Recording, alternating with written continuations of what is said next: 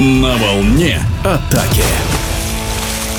Завершился предварительный этап чемпионата России по водному полу среди женских команд. Игры третьего тура состоялись на прошлой неделе в Москве и Нижнем Новгороде, после чего определилась шестерка коллективов, которые продолжат борьбу за награды в матчах с разъездами. Это Киев Сургут-Нефтегаз, Динамо Уралочка, Югра, Спартак Волгоград, Скиф Восток и Буревестник. В этой таблице удивляет шестое место вице-чемпиона страны. О причинах не слишком удачного старта в эфире спортивного радиодвижения рассказал главный тренер Нижегородского буревестника Иван Комаров.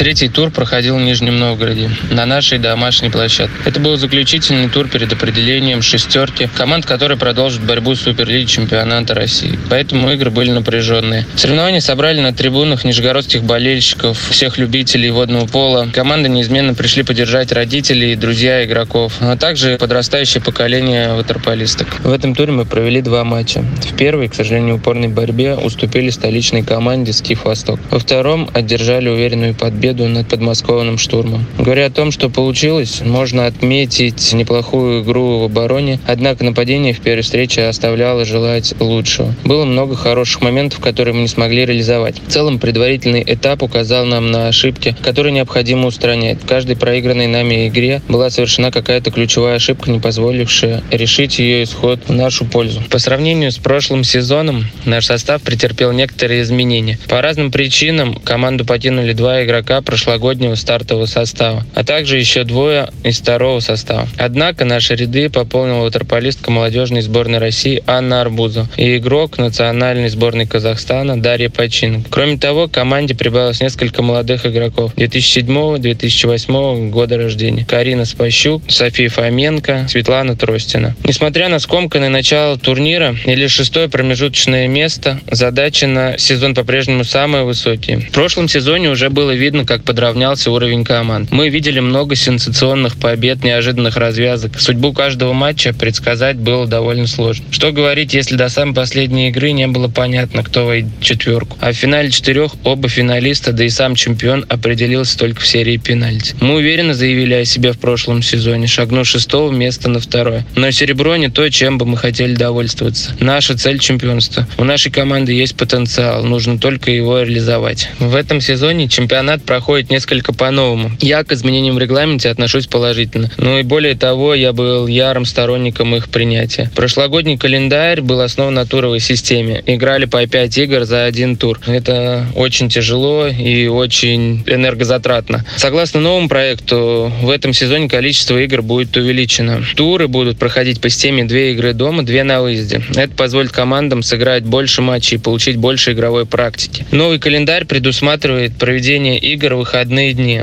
что позволит болельщикам посещать матчи без необходимости пропускать работу или учебу. Это, в свою очередь, должно привлечь больше зрителей на матчи и способствовать популяризации водного пола в стране. В эфире спортивного радиодвижения был главный тренер Нижегородского буревестника Иван Комаров. Остается добавить, что матчи женской суперлиги возобновятся 8 декабря. До середины апреля командам предстоит сыграть 10 туров, после чего определится квартет сильнейших, который и разыграет медали. На волне атаки.